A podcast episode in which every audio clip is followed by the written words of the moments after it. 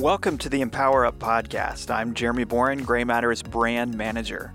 This week we're talking with Erik Udstuen. He's the CEO of TwinThread, a GrayMatter partner, and we're talking about advanced industrial analytics. And he gets right into a discussion about how TwinThread and GrayMatter are working with a consumer packaged goods company customer who's looking to reduce the amount of energy they consume when they're manufacturing their products.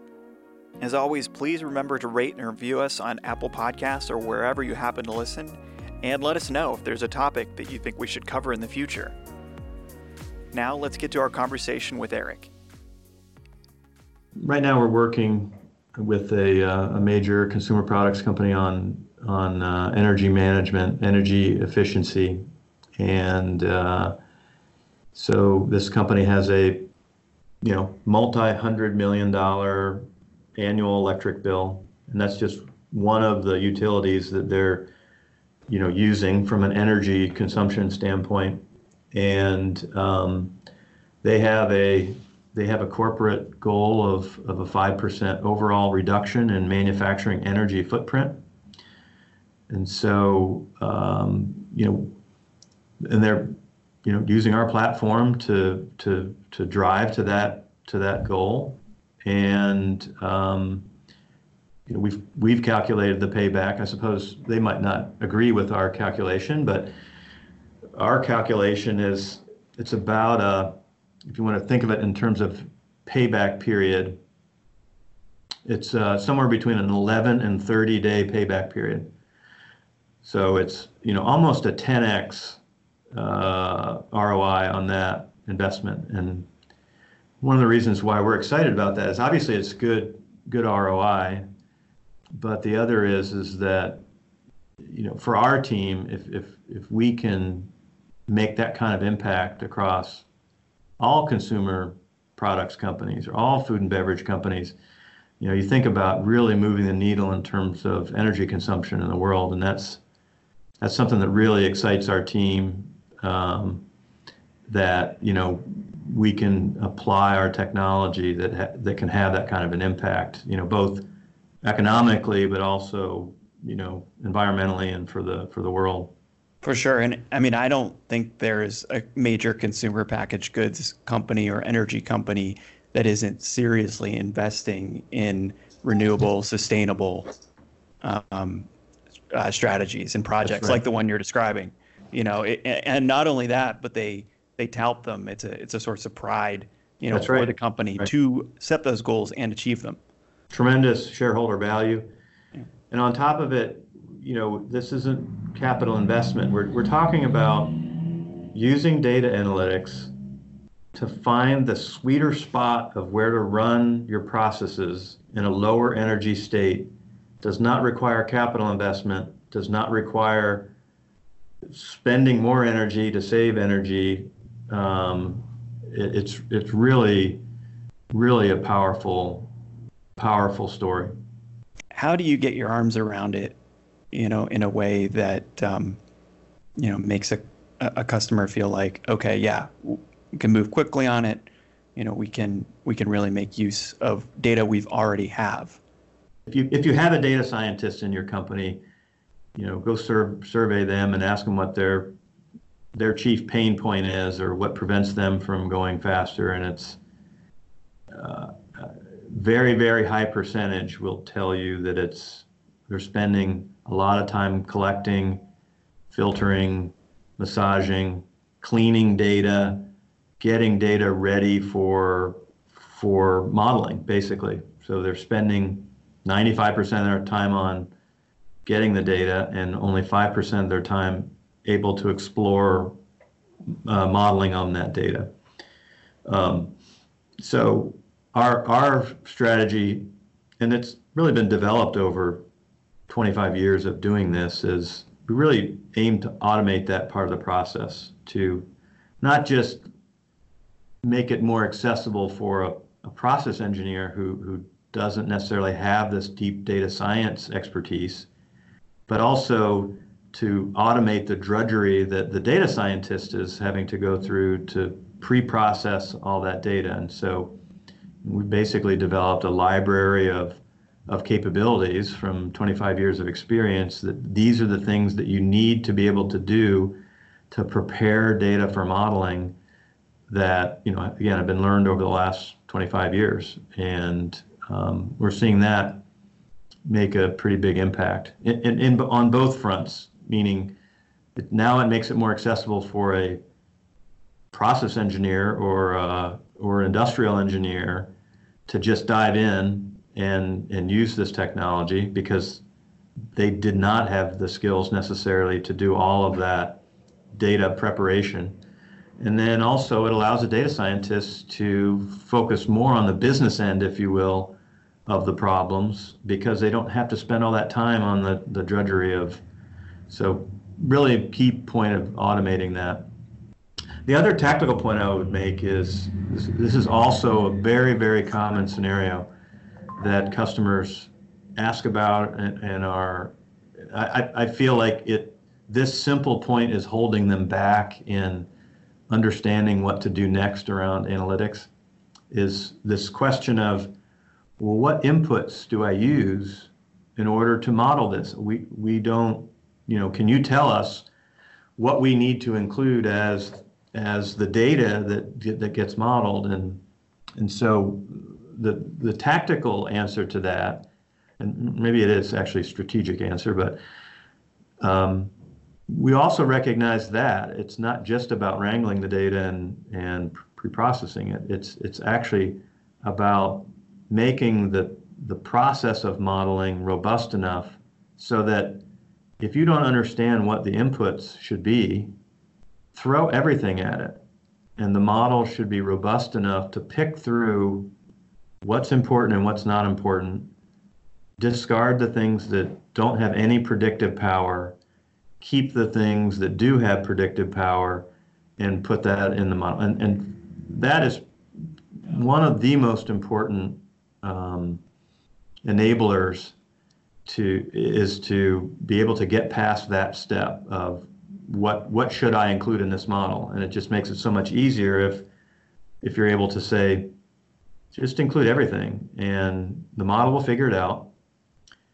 We'll both learn what the model learned, as if you didn't know what was driving that particular aspect of you that you're trying to model, you're going to learn that through going through that process, and then of course you're you're going to have the best chance at an accurate model after narrowing down what actually is driving that particular parameter. So it's a both a long-term and a kind of a short-term benefit of, of that that process. So tell me a little bit about yourself. Tell me about uh, TwinThread, but also just how you get, you got into this business. So I'm a chemical engineer by by training, and uh, got my start in the uh, paper industry, working as a as a process engineer. And one of my first jobs was to implement state of the art information systems on a brand new uh, greenfield paper mill construction, which hasn't happened for many, many years.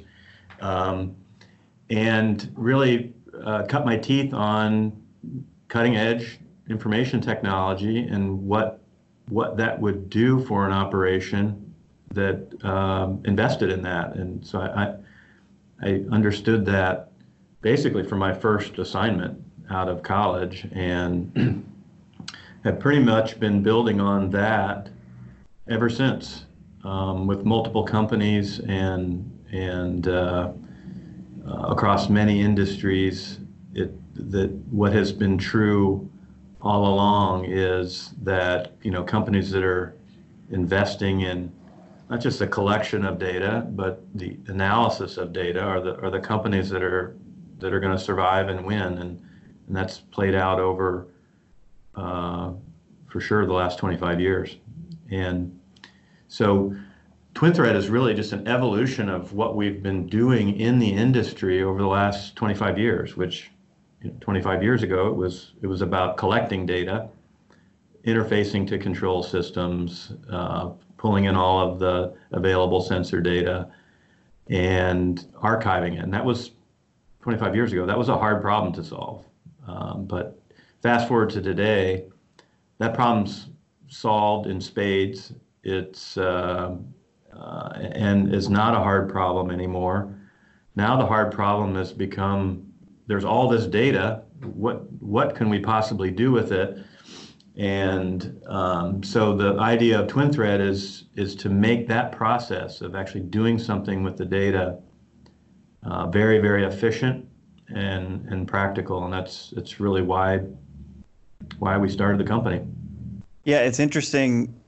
In that story, it sounds like it's gone from you know a technological challenge uh, of just wrangling, you know, getting getting the data you need to now like almost a problem of abundance. It you is. know, and, and how to deal with it. And I think paper is such an interesting, you know, field to have gotten that perspective in because so many things can be made more efficient or go wrong, you know, and be improved on, you know, in a paper mill. Is that kind of what inspired you to wanna to want to work on some of these processes with data? It it is. It, it's um, it's true out, outside of paper. Obviously, it, what what I found interesting about paper at the beginning was that you know it, it's it sounds maybe like it's a low tech industry, but in reality, it's it's very high tech. Uh, high tech from a a in, instrumentation and measurement perspective. High tech from a mechanical and chemical perspective, and there's just a lot, a lot to learn and a, and a lot to be learned. And so, you know, one of the objectives of applying a technology in that area is, is to is simply just to uh, accelerate accelerate learning uh, about what are pretty complex processes um, that maybe have been executed for 100 years, but yet as the measurement technology got better and as as the uh, processes became higher speed and more complicated, it, it became um, you know uh, it was a big opportunity for for learning on on how how things operate and how to make them more efficient. Sure. Now, one of the ways, or one of the the ways that I kind of break down some of the challenges uh, that data analytics can help with, you know, are quality, you know, issues where you're trying to improve the the end product quality, um, downtime, mm-hmm. where you know you're getting into the predictive maintenance, predictive analytics, trying to warn before a piece of machinery, you know, that's expensive and maybe going to create a bunch of scrap if it's not running at peak efficiency could go down before it does, you know, and then energy consumption. What do you think about those three ways of thinking about it? Yeah, I think it's so it's critical. Um, anyone that's thinking about analytics and where to apply them and how to apply them and and really what's the priority with which I go after them. I think sort of uh, compartmentalizing and categorizing things is is super important to to really getting clarity on the business case. So it's a, it's an important question. Um, so at at a top level, I, I think about um, challenges that kind of fall into this an operations domain and fall into a maintenance domain. So where operations is really about making the process and the and the equipment run better, whereas in the maintenance domain, it's about the reliability of that of the equipment, and so there's different business cases that kind of fall into those those categories. That's one way to to think about it. The other way that that I, I try to encourage folks to think about this in in their in their business cases and where I might apply data analytics is in two categories of learning based like there's there's things that if you understood how they were working better, you would be able to operate them better or more efficiently. It was just, so the gap is fill in a, a level of understanding. How is something working? Um, and the other area is more action based. It's we know how it works. We just want to make this more consistent and more repetitive and um, and and more efficient through through consistency.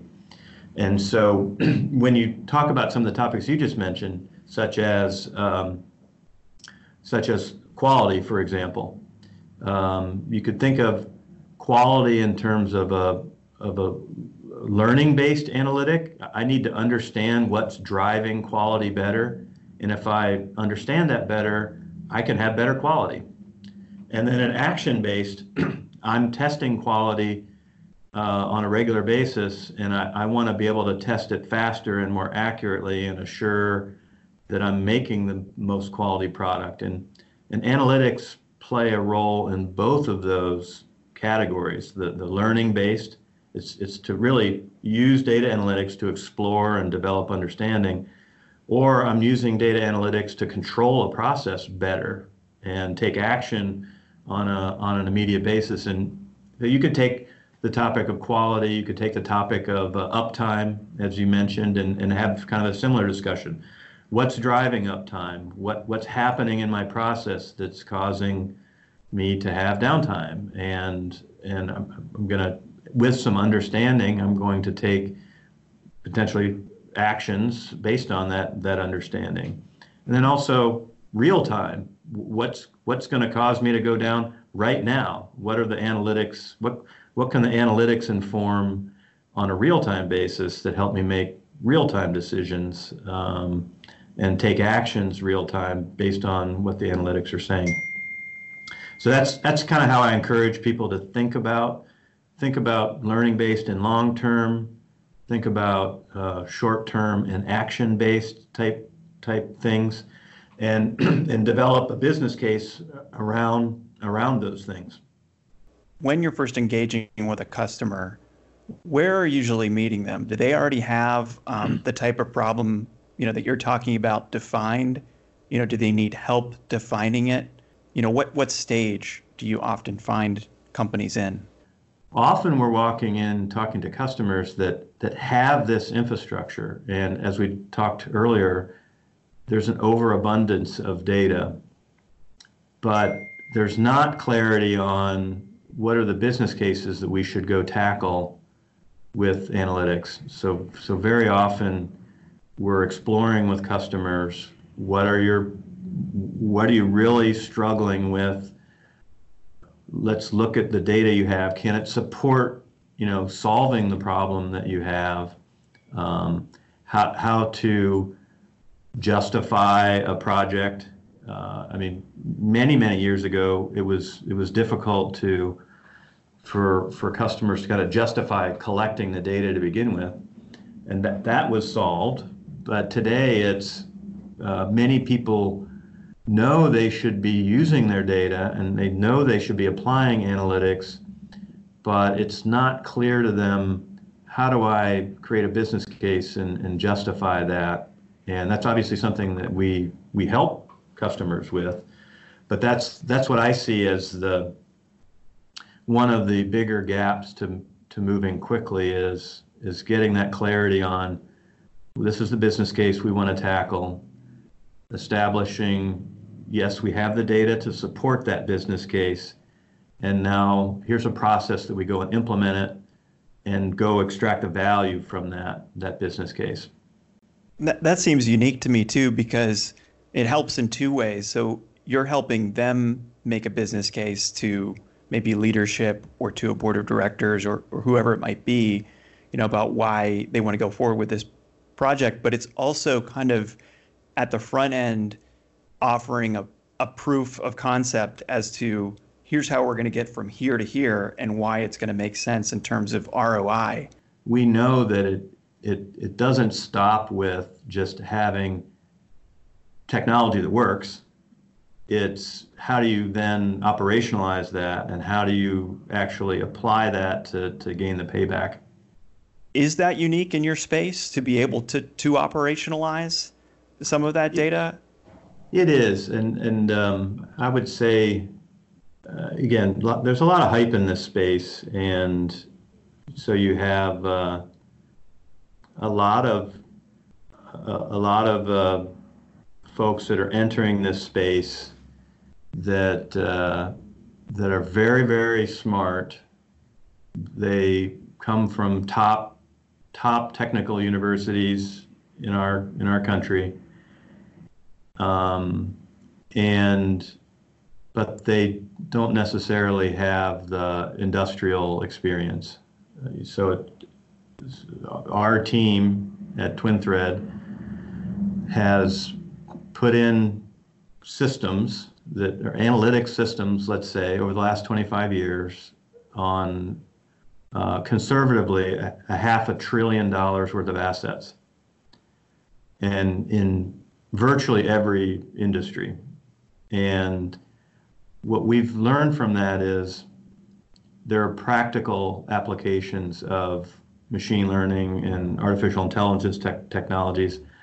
And then there are sort of theoretical and um, uh, academic applications of, and we think uh, one of the reasons why we're having success is we have both. We, we have both the industry expertise and we have some of the smartest young minds that are conversant in this technology and bringing those two things together. It sounds very simple, but uh, it's it is unique in, in uh, and is, I would say, driving our success. Thanks for listening to GrayMatter's and Power Up podcast. Don't forget to rate and review us on Apple Podcasts or wherever you happen to listen. We'll see you next time.